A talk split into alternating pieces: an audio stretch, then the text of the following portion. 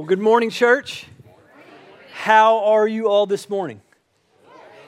Doing well. Some of them are good, some of you are great, but otherwise you are here, and I'm thankful for you. If you don't know me, my name is Cody King. I'm the Edgewood campus pastor, uh, and this week um, I'm excited to be here once again to share with you in Wills Point. I would like to say welcome to those that are joining us online, those that are joining us in Edgewood this morning. I do miss you all uh, this morning. Um, Today we come to the uh, end of our study of Romans. Uh, this is actually our 43rd week. Uh, we're going to be tackling um, the last chapter, uh, Romans chapter 16. If you have your Bibles, you can go ahead and turn there. But um, this last chapter for me, it kind of, I, find encouragement here um, for, for two reasons. One is is I find Paul as he ends this letter, he ends it much like he ends most of his letters. Is it's a personal letter written to the church, but he he identifies or he greets individuals within the body. And I find encouragement because it's it's, it's almost a replenishment for my soul when I see Paul acknowledging the faithful that existed then, because it reminds me that the faithful exist even now. All right, I don't have to um, tell you because you already know, but we're, we're, in a, we're in a drought, are we not? Amen. Right? Many of us are experiencing that. We're in this drought, and, and the, the heat gets turned up. It's hot outside, and we can almost feel a sense of despair. As it's dry, we're parched. The land is parched. But even in a, in, even in a season of drought, there's still days and moments of replenishing. The Lord is always faithful uh, in that. I mean, just this past week, uh, many places throughout our area did experience a good replenishing rain. You know, as the ground soaks that, that water up, you may have stepped out into it just to feel the raindrops on you and be reminded of God's goodness uh, and the replenishment that we can receive from Him in seasons of drought. And as seasons of drought exist in a physical sense, they also exist within a spiritual sense we can go through as believers times and seasons of drought where there can be times of difficulty, the heat can get turned up, we can find ourselves in moments of despair, potentially moments of doubt, but the Lord is faithful to replenish us, to give us a replenishing rain of His faithfulness, to remind us that He is there, that He has us in hand, even in the midst of difficult seasons. And that's where I find encouragement this morning from Romans chapter 16 as Paul wraps this up. As he addresses these individuals that we're going to read of here in a few moments, I find encouragement and replenishing in it. So in Romans chapter 16, verse 1, Paul begins, he says, I commend to you our sister Phoebe, a servant of the church at Sincre, is at, in Cancrea, Cancrea. Forgive me. I don't speak Greek, I speak East Texan. So grace would be appreciated as we go through this list. But nonetheless, Phoebe, I commend her to you that you may welcome her in the Lord in a way worthy of the saints and help her in whatever she may need from you, for she has been a patron of many and of mine as well. He says, Greet Prisca and Aquila. Prisca could also be said Priscilla. You see this couple mentioned many times throughout the New Testament. But he says, Greet Prisca and Aquila, my fellow workers in Christ Jesus, who risked their necks for my life, to whom not only I give thanks, but also the churches, but all the churches of the Gentiles give thanks as well. Greet also the church in their house. Greet my beloved Epaenetus, who was the first convert in, to Christ in Asia. Greet Mary, who has worked hard for you. Greet Andronicus and Junius uh, my kinsmen and my fellow prisoners. They are well known to the apostles, and they were in Christ before me. Greet Ampliatus, my beloved in the Lord. Greet Urbanus, my fellow worker in Christ, and my beloved Stachys. Greet Apelles, my, who is approved in Christ. Greet those who belong to the family of Aristobulus. Greet my kinsman Herodian. Greet those in the Lord who belong to the family of Narcissus. Greet those workers in the Lord, Tryphena and Tryphosa. Greet the beloved Persis, who has worked hard in the Lord. Greet Rufus, uh, chosen in the Lord, also his mother, who has been a mother to me as well. Greet Asyncritus, Phlegon, Hermes, Patrobas, and Hermas, and the brothers are, who are with them. Greet Philologus, Julia, Nereus, and his sister Olympas, and all the saints who are with them. Greet one another with a holy kiss. All the churches of Christ greet you.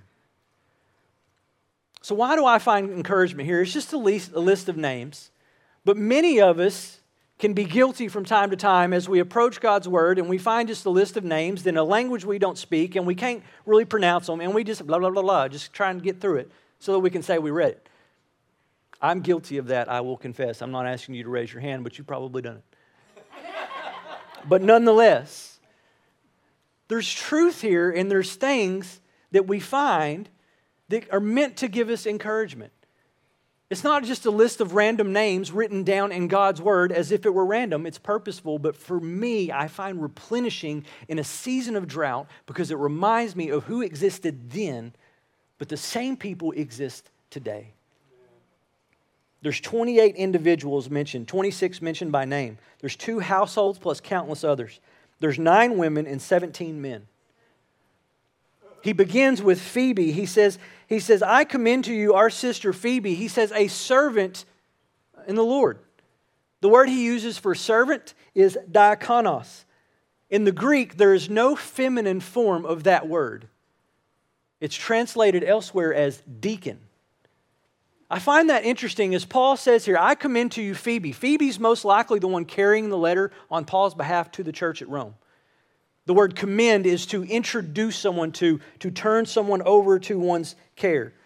He says to greet her, to help her in anything that she needs. And he calls her a servant, a deaconess.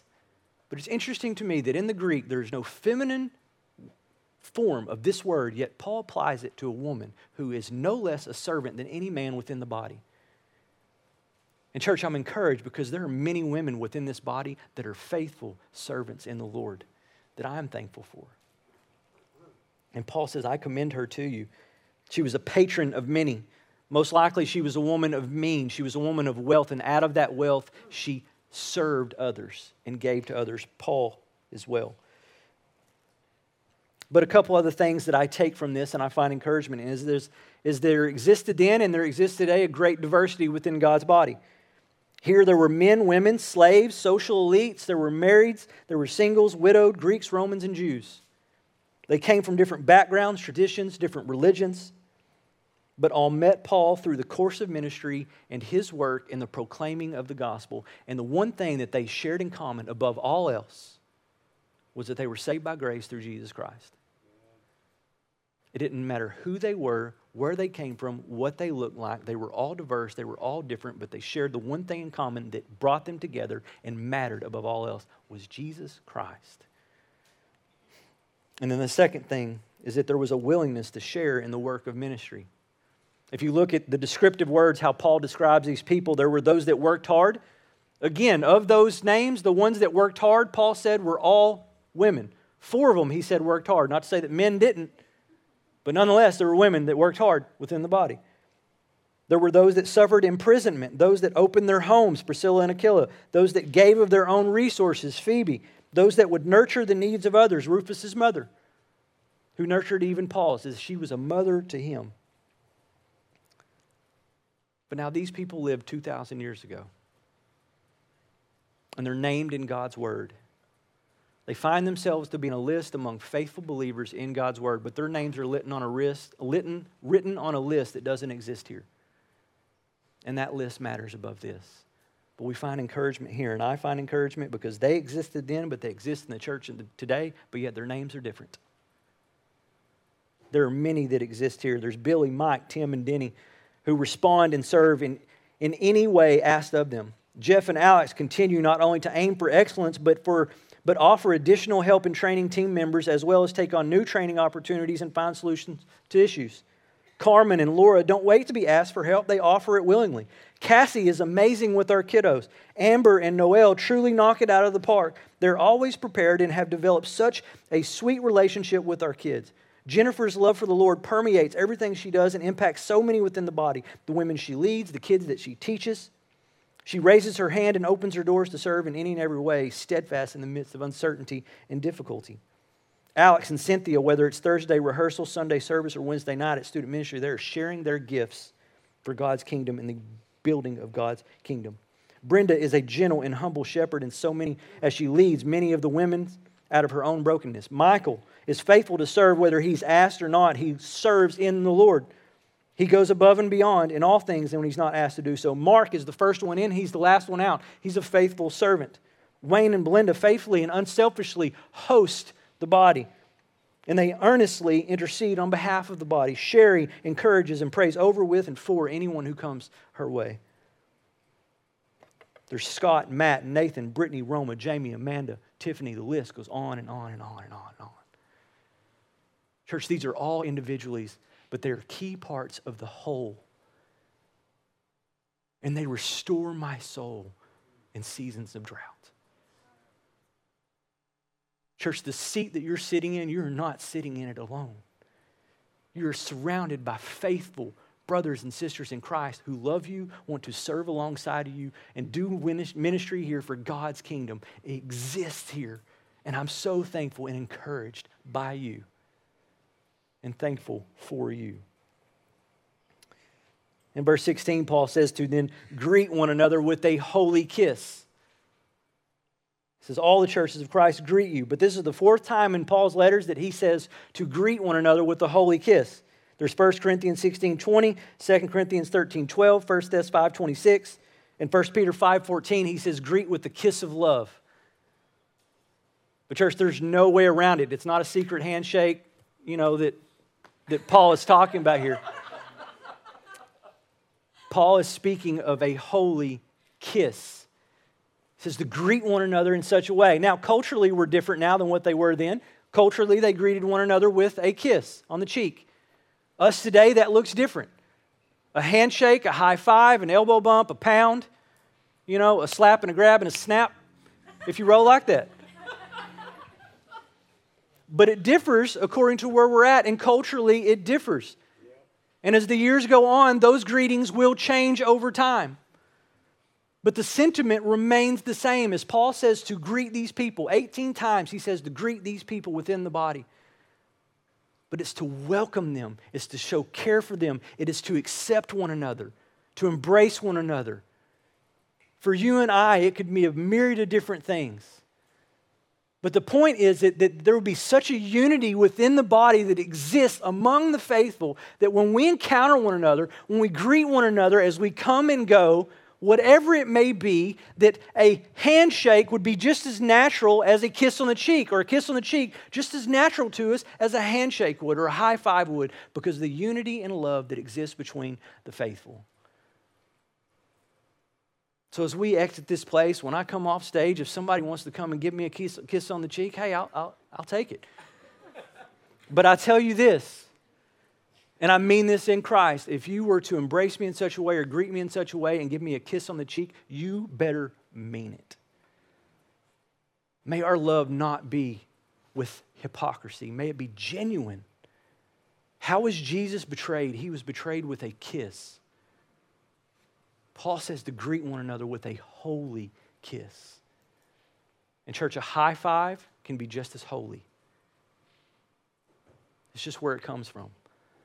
There are many children within this body that I love to give high fives to. I give holy high fives to kids. Kids give me holy high fives. You may see me sometime. I'll go and confess. I do like to play a little joke so I can, whoop, you know, kind of pull it out from under them. But before they walk away, they're getting a genuine high five. I promise.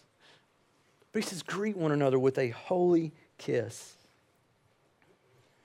So, Paul gives us an example of the faithful within the body, and we can find encouragement to know that the faithful remain and the faithful exist. But he also cautions us. We see this contrast that Paul gives us. As much as the faithful exist, there's also those that are not faithful, and they exist in the same place. Look at verse 17. Now he says, I appeal to you brothers. This is the third time in this letter Paul has used this phrase. I appeal to you, brothers. I urge you. I beseech you, is what he's saying.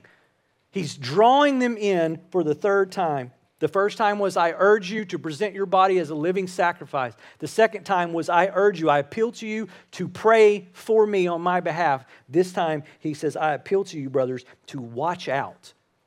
Watch out for those who cause divisions and create obstacles contrary to the doctrine that you have been taught. Paul says, avoid them. As much as there's faithfulness that exists, there are those that exist within the body that would seek to do the body harm. And Paul says to watch out. The word is skopeo. It means to look at, to observe, or contemplate. It's where we would get telescope or microscope. The idea is that we would scope out what's around us in such a way and investigate in such a way so that we can see what's really there.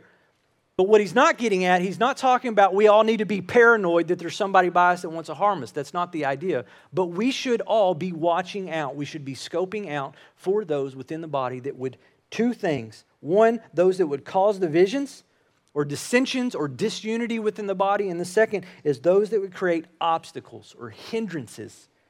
The word is scandalon or those that would create scandals. We've seen this word before in chapter 14. It literally means a trap Paul says to watch out for those that would set traps within the body or lay stumbling blocks before others.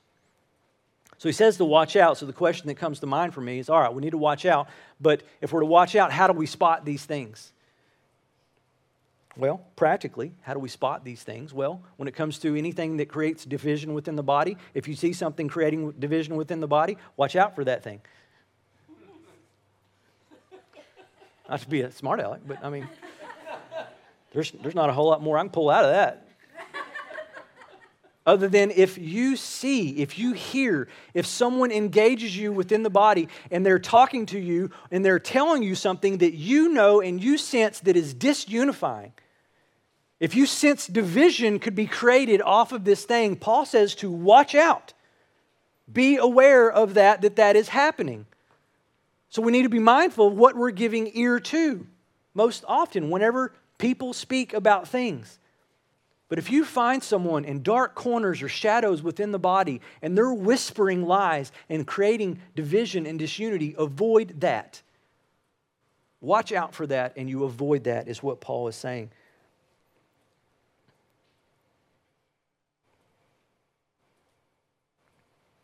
And then when it comes to things that are contrary to the doctrine that you've been taught, that's God's word, what Paul is talking about. It's what we have today. So if you have someone, the way you spot that is if you encounter someone that is teaching something that is contrary to God's word, watch out for that person. Watch out for what they say. But what is implied there?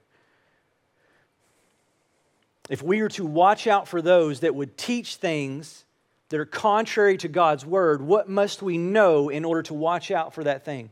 We must know God's word. If we don't know God's word, how are we to watch out for that one that would teach something contrary to it? Otherwise, we're liable to buy that thing.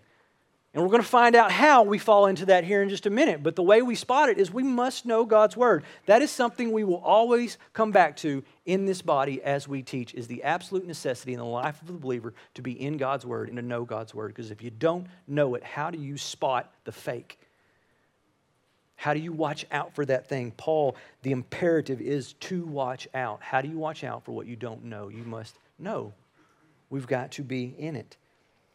So, not only are we to watch out, now he says we must also avoid them. The word avoid, it means to turn oneself away, it's to deviate from. But it also carries the meaning of to shun. Now, when it comes to God's church, that word right there can also, to shun, are we supposed to shun people? In this particular context, absolutely. If there's anyone within the body that we are to shun, it is those that would create disunity and those that would lay obstacles and lay traps before God's people. We are to avoid such a person. Watch out for them and avoid them. Now, the next question that I come to as I look at this and study through this is why? Is our one, how do we spot? But why?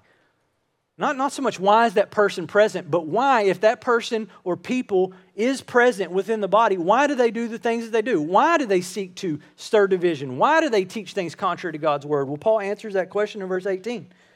He tells us, For such persons do not serve the Lord Christ, but their own appetites.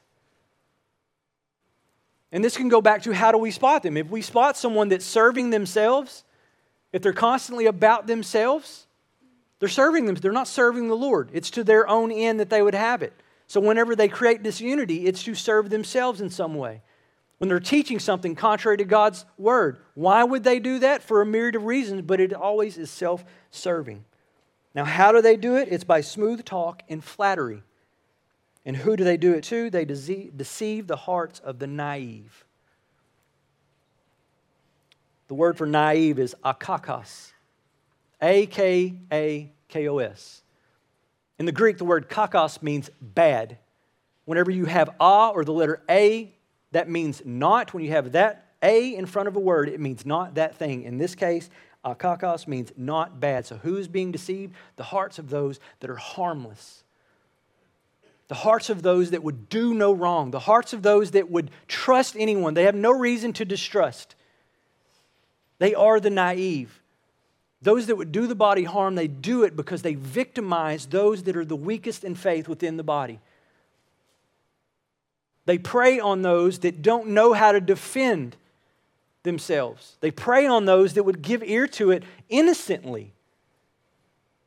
That's what makes that's what makes this command, this imperative so serious for you and I within the body and how serious God takes it is that there exist those within the body that would do it harm and they do it harm by preying those that are the weakest in it. Jesus tells, us elsewhere, he says in Matthew 7, 15 through 20, he says, Beware of false prophets, prophets who come to you in sheep's clothing, but inwardly are ravenous wolves.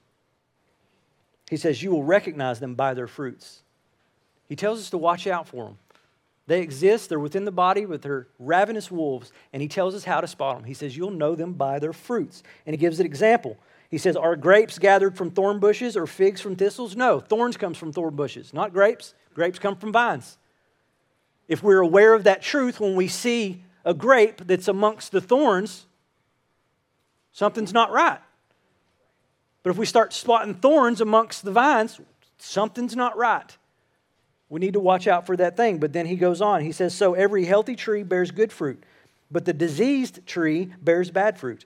And a healthy tree cannot bear good, or a healthy tree cannot bear bad fruit, nor can a diseased tree bear good fruit. He says, Every tree that does not bear good fruit is cut down and thrown into the fire. Do you catch what he just said? And it is highly important, church, and there's too much of the church that doesn't teach it. And it can stir me. God's word is clear that there exists within the body the faithful, but also what exists within the body are ravenous wolves that would seek to do the body harm and devour the weak in it. Watch National Geographic and a pride of lions that are trying to feed. They don't go for the leader of the herd, they go for the weakest in the herd. Jesus said, You will know them by their fruit. But note what he says in verse 19. He says, Every tree that does not bear good fruit is cut down. The tree that does not bear good fruit is the diseased tree. So, in order for the disease to not spread through the venue, that tree, vineyard, that tree is cut down and it is cast out and it's burned. What does that imply for God's church? It means that those people exist within the body. Those people should be identified and they should be removed from the body. The idea is not excommunication. The idea is not to hurt them or to hate them. There is no condemnation for those who are in Christ Jesus. But the implication that Paul is getting at, and we will see, it's not those that are in Christ Jesus. It's those that make a profession of faith, but they're ravenous wolves. They're in sheep's clothing. They're not of the church, though they exist within it. Now, I want to note also who Paul is writing to. Paul is writing to the church at Rome. He's not writing to pastors, he's not writing to leaders, he's not writing to a Timothy or a Titus. He's writing to the church, and he tells the church to watch out and to avoid. He doesn't tell the church to engage. The role of engaging those that do, would do this harm is the role of the leaders. Paul makes that clear to Timothy, he makes that clear to the elders, he makes that clear to Titus that the role of the leader is the one, the shepherd is the one that's to protect the flock. The flock is to watch out and to avoid. So if you're a leader within the body, if you're a journey group leader, you're a leader. You have a call from the Lord to lead those among you. And you are to engage in that that would harm your group of people. If you're leading in student ministry within the body, you have a call to engage with those that would seek to do student ministry hard. Kids, kids ministry the same way, and it goes up. And then when it comes to the church and we have the eldership, they are the ones that are to engage those that would do the flock harm. The responsibility for the body, we are all, though, to watch out and to avoid. And you will know them by their fruits. So, yes, according to, to Romans 15 1, we who are strong have an obligation to bear with the failings of the weak. Yes, but we're all meant to watch out and we're all meant to avoid. Now, I would like to help us with a little illustration to help us see that the enemy hasn't changed his tactics. The enemy remains the same in the way he pursues and the way he attempts to twist lies and divide God's people. And we could go all the way back to Genesis chapter 3. Don't turn there. But let's just look at some comparisons to what happened there and what Paul tells us. So we have Adam and Eve, they were taught the truth, right? God gave them a command. You can eat everything in here, but you don't eat of that. And they were taught the truth about him. The church here is reminded that the teaching they have is one that they should learn. Adam and Eve should be should have kept away or avoided the one that would tempt them. The church is warned to watch out and keep away from those that would lead them astray. The one who deceived Adam and Eve was not serving God, but he was serving himself. The church is warned that their tempters are not serving Christ, but their own appetites. Adam and Eve were deceived through smooth talk. The church is warned to watch out for those that would deceive by smooth talk and flattery.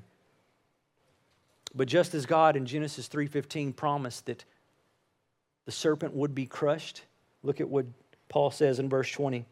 Paul says, The God of peace will soon crush Satan under your feet. The grace of our Lord Jesus Christ be with you. Paul tells the church to watch out and avoid, but he also tells the church that God, may the God of peace, that he will soon crush whose? Satan's head under your feet. Our role as the body is to be faithful to the Lord, to grow in our understanding of who He is, His Word. And as we do that, we will begin to, we will be able to spot the things that are wrong within the body that would do the body harm. And we watch out for that, we avoid that, and we trust the Lord that one day the battle is won, the enemy is defeated, and his head is crushed under our feet, the church's feet. Amen. That is an encouragement to us.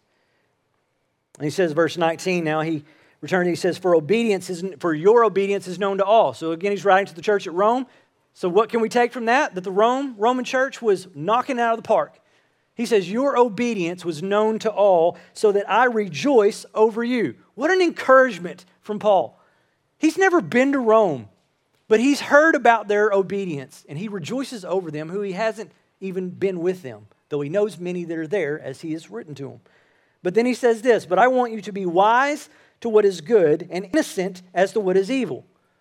So you have two things here that he says to do be wise to what is good, innocent to evil. So it's one thing to know what is good, as he says, be wise to it. But as we have that wisdom, the next step is to behave accordingly. How foolish would it be if we have this word from the Lord, this wisdom of what is good and what is right and what is true, but we decide to do what's contrary to that? How foolish. But he says, be wise to what is good. So our choices should reflect the wisdom that we have in that. To do the reverse is not marked by faithfulness or obedience, but it's to be marked by impurity and disobedience. Look at what Paul says to Titus in Titus chapter 1. Speaking of the character of those that fail to obey the truth. Though they've heard it, they fail to obey it. Obey it. Titus 1, verse 15 and 16, Paul says, To the pure, all things are pure but to the defiled and unbelieving, nothing is pure. He says, But both their minds and consciences are defiled. They profess to know God, but they deny Him by their works. They're detestable, disobedient, unfit for any good work. Did you catch what he said? Although they profess to know God, where do they exist? Where do people that profess to know God exist? They exist right here. Again, the idea is not so we would look around in paranoia of that, but they would profess to know God, but they deny Him by their works. Their fruit gives them away. Our fruit will give us away. If I were to stand up here and say I'm an apple tree and you start seeing oranges, there's a problem. But we need to know the difference between an apple and an orange, or else we are deceived. So be wise to what is good. Then he says, be innocent to what is evil. The word for innocent is akiros. It means unmixed. We should be unmixed with evil. In no sense, we should, we should not be impure. We should be pure in every way, unmixed with it. But Swindoll notes this from the Theological Dictionary of the New Testament. He notes that this word can also describe city walls that had survived a siege. He says, intact and unscathed could be synonyms of this word.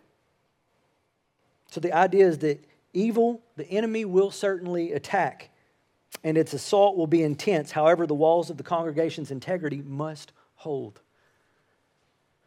We can all experience seasons of drought, and in that drought, as the heat increases and life gets difficult and the enemy presses in against us, Paul says to be innocent of that evil.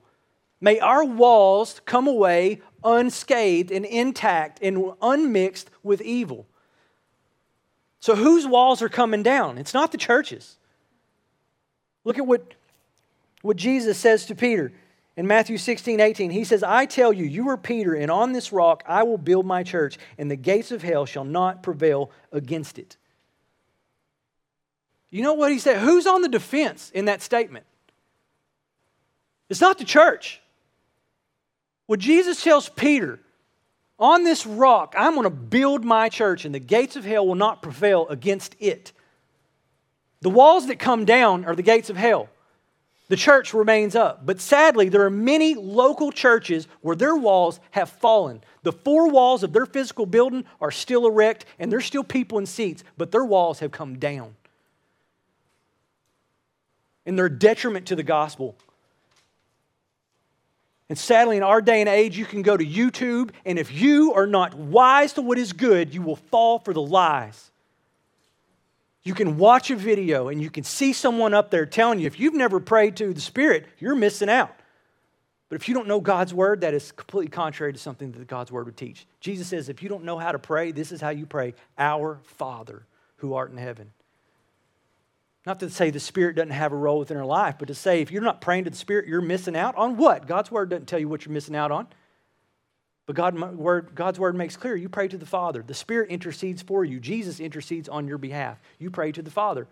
But let's not twist that up in some catchy way to where all of a sudden we're putting emphasis on something that doesn't need the emphasis in that way, namely the Holy Spirit. He is our guide. He is the one that teaches us this if we get into this so that we realize what is contrary to His Word but may we be innocent to what is evil. And every local expression of Christ's body must decide how it will respond when evil comes knocking on those walls. The church walls will not come down. The walls of the church, its foundations will never be shaken. But a local expression of that, if disunity is allowed within the body, if it's allowed for people to teach things that are contrary to God's word within the body, it will be divided and it will be a fall and it will be ineffective in the work of ministry and the building up of God's kingdom. I don't believe that's here. Praise the Lord. But if we are not vigilant, if the faithful here is not increasing, we can fall prey to such a thing. Matthew 10 16, Jesus says, Behold, I am sending you out as sheep in the midst of wolves.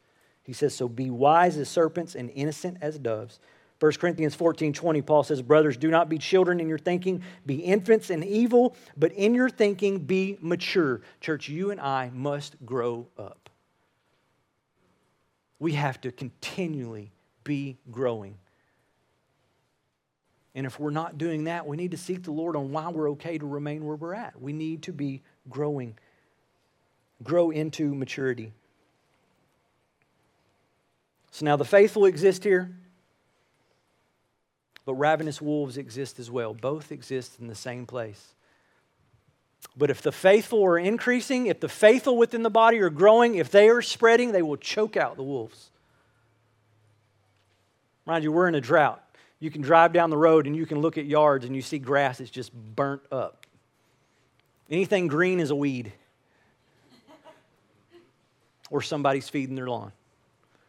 I live with my in laws right now, and I was talking to my father in law the other morning. We're outside and we're just talking. And last year they planted some, planted some uh, St. Augustine. Absolutely love St. Augustine. I planted some at my old house before I moved. I would love to see if it's still going, if they're watering it. But as we're talking, I look down and I just see the St. Augustine, these runners are going out, I mean, yards out, 10 or 15 yards, runners going. And off those runners, it's spreading out further as we're standing there talking and you see water going and it's just watering it. St. Augustine is one of those grasses. If you feed it, it's going to spread. If you feed it, it loves the heat, it thrives in the trial. As the sun beats down upon it, for us, we would find despair, we would be parched, we need replenishment, but as long as you feed that grass, it will spread. And as it spreads, it chokes out every weed that is in that yard. But if you cease to feed it, it will burn up like everything else, and the weeds will take over. Church, that is the idea. That's my prayer for us as a body. If you continue to come here, I promise you, you're going to be fed. You will be fed at least 30 minutes on a Sunday morning. You will be fed. But I'll tell you this it's not enough. If you think for a second you coming here for an hour on a Sunday morning is feeding your soul in the manner that the Lord desires for you, you are sadly mistaken. You are being deceived. I'm sorry for my intensity on that, but I couldn't stress that enough. If you're coming and you're listening to me throw up God's word on you and it's enough for you, it's not. You're liable to fall prey. You'll believe the lies that surround you, and there are lies everywhere. The enemy is alive and well, and he wants to steal, kill, and destroy. He wants to chew us up, spit us out, render us ineffective for ministry. He wants you here for an hour of the week, and that's it. And if he can convince you that's all there is and you're doing good by it, you've fallen prey to it. Church, my desire is to feed. I know Brandon's is as well, and our elders. We desire to teach God's word, and we are going to faithfully teach. I believe God has gifted me to do that, and I enjoy it immensely. And I will faithfully do that as long as He allows me to do it. But, church, it is not enough 30 minutes at a time for you. This is an important time, but it is not enough. You have, if you're a believer, you have His Spirit, you have the guide, you have the counselor living within you. You have His Word. You have what is needed to grow in maturity so that you would not be swayed and fall into the traps that the enemy would set. You have everything that you need His Spirit, His Word, and you have His people. So Paul now sends greetings. He says, Greet these people here in verse 21. Now there's those that actually send greetings. He says, Timothy, my fellow worker greets you. So do Lucius and Jason and Sosipater, my kinsman. It says, I, Tertius, wrote this, who wrote this letter, uh, greet you in the Lord. So Tertius is Paul's amanuensis, or his copyist. He's the guy that as Paul is, is speaking this, he's writing all these things down. But he acknowledges that he's the one doing that, and he says, I, who wrote this letter, greet you in the Lord. Then Gaius, who is host to me and host to the whole church, greet you. Erastus, the city treasurer, and our brother Quartus greet you. Now, as we look back over 43 weeks of our study of Romans, and I encourage you to look back. I encourage you to go back and study all of these teachings, all these messages are online. I would love to hear that someone went home and binged out this study versus something on Netflix. That'd be fantastic. That would encourage my heart. But I encourage you to go look back. But as we as we do that, as we take hold of the gospel and the truth that we learn here, we will do a few things. A few things will begin to come out of us if we take hold of that gospel and that truth and apply it to our life. One, we will begin to accept one another. We'll accept one another just as we are. As people come, we will accept, accept them however they come, whoever they are, wherever they come from just as Christ did for us. And as we are accepting of one another, we will begin to serve one another. We'll begin to meet one another in the need. We'll begin to identify that need and seek to help in that need in any way that we can. We will serve. We will greet one another with a holy kiss as people come in, smooching all around. Loving one another and accepting one another and serving one another well. And as we serve one another, we will honor and esteem one another. We will give preference. We will give deference to one another. We will show the value and the worth that every individual has. Because every individual has value and has worth. Above all else, you were created in the image of God, and that gives you value and that gives you worth. Don't let anyone ever tell you otherwise. On that alone, we're to show honor to one another, and as we do these things, they will be a demonstration of our love for one another. And that is the thing, church, that the world will see and know that we are his disciples by the way we love one another. We will accept one another, we'll serve one another, we'll honor and esteem one another. How wonderful of a thing. Amen? Amen.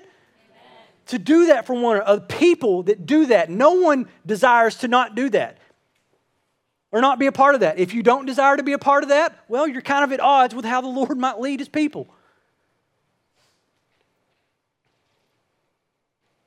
But a church that does these things will be a church that grows, and a church that grows not in number, but more importantly, vastly more importantly, it will be a church that grows in maturity. It will be nearer to attaining, as Paul said in Ephesians 4:13, the unity of the faith and the knowledge of the Son of God, to mature manhood to the measure of the stature of the fullness of Christ. What does that mean?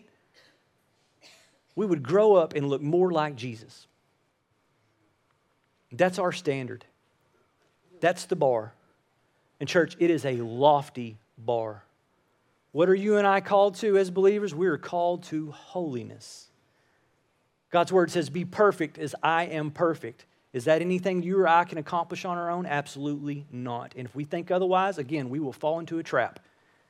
We will render ourselves ineffective believing that lie that we are to make ourselves perfect. No, we are made perfect we do not arrive at the measure of the stature and the fullness of Christ until Christ receives us. He will make perfect. He will bring to completion the thing that He started in you, but that will be when He comes and He receives you and I. Until then, it is progress, church. That is, that is the path that we should be on.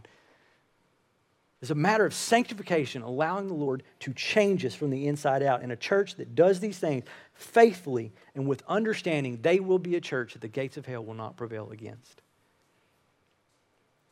And that is my desire.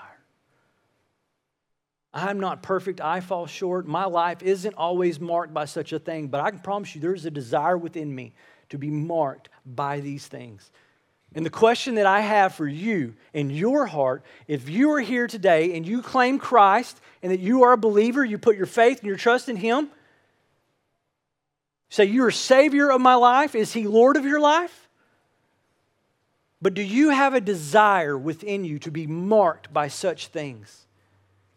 And as you search your own heart, if your answer is eh, I commend you to the Lord seriously to seek his face and to seek an understanding and to ask him to reveal to your heart why you don't desire the things that he says he desires for you to have. I don't mean to have you question your salvation. But if God's Spirit is present within you, His desire is that you would be marked in such a way. And if your desire is not that, something is greatly misaligned. And I pray that you seek Him on that.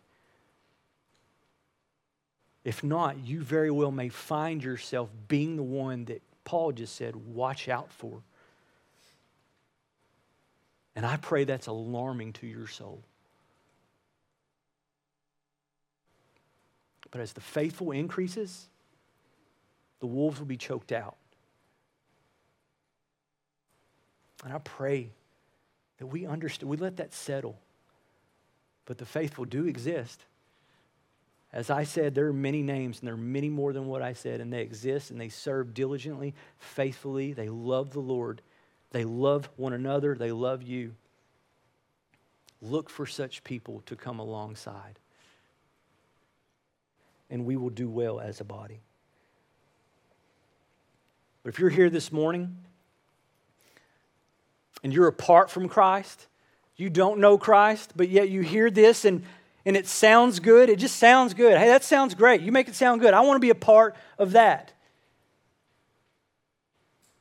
If I were to ask you, do you have a desire? If you're here and you do not know the Lord, if you have a desire to be marked in such a way, I would ask you to respond. When this service ends, I will be around. There will be someone at the back of this room that would love to meet with you. If you have questions around what that looks like to be marked in such a way, someone would love to walk that with you. But there are some, thing, some things that you need to know. If you desire to be marked in such a way, you need to recognize the thing that hinders that in you, and that is called sin. That sin that exists within you separates you from a holy God. The penalty of that sin is death, but God's goodness and His love is that He sent His Son to die that death for you on your behalf so that you might have life. But it takes understanding that sin, the cost of that sin, understanding that Jesus paid it for you and putting your faith and trust in Him as Lord and Savior of your life. And that's what it looks like to begin the process of being marked in such a way. And for the believer in the room, many of us probably need to be reminded of that truth. I never grow out of a need for a reminder of that truth. let's close this morning, as Paul does, with praise. Paul closes with what's called a doxology. Doxology is a, a seminary word in a way for a manner of praise. The last few verses of Paul's letter to the Romans is praise to the Lord. And all of the teaching and everything that Paul lays out for us, he turns our gaze and our eyes upward to the one that holds it all together and makes it all possible.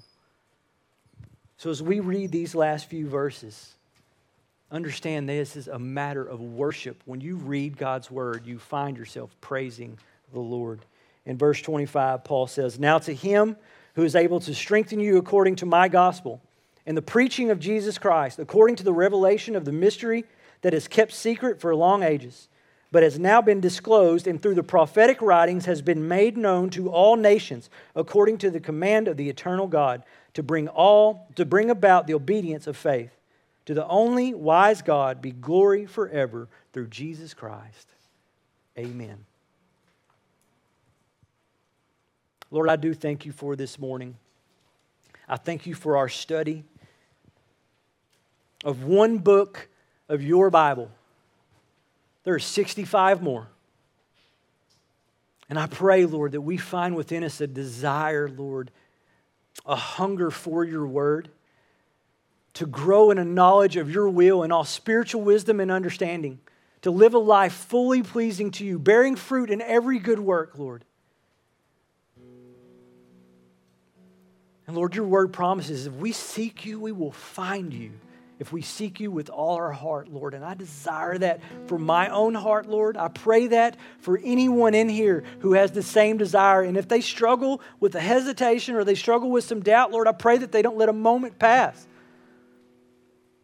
I pray by your Spirit, you keep them in their seat until they're right with you.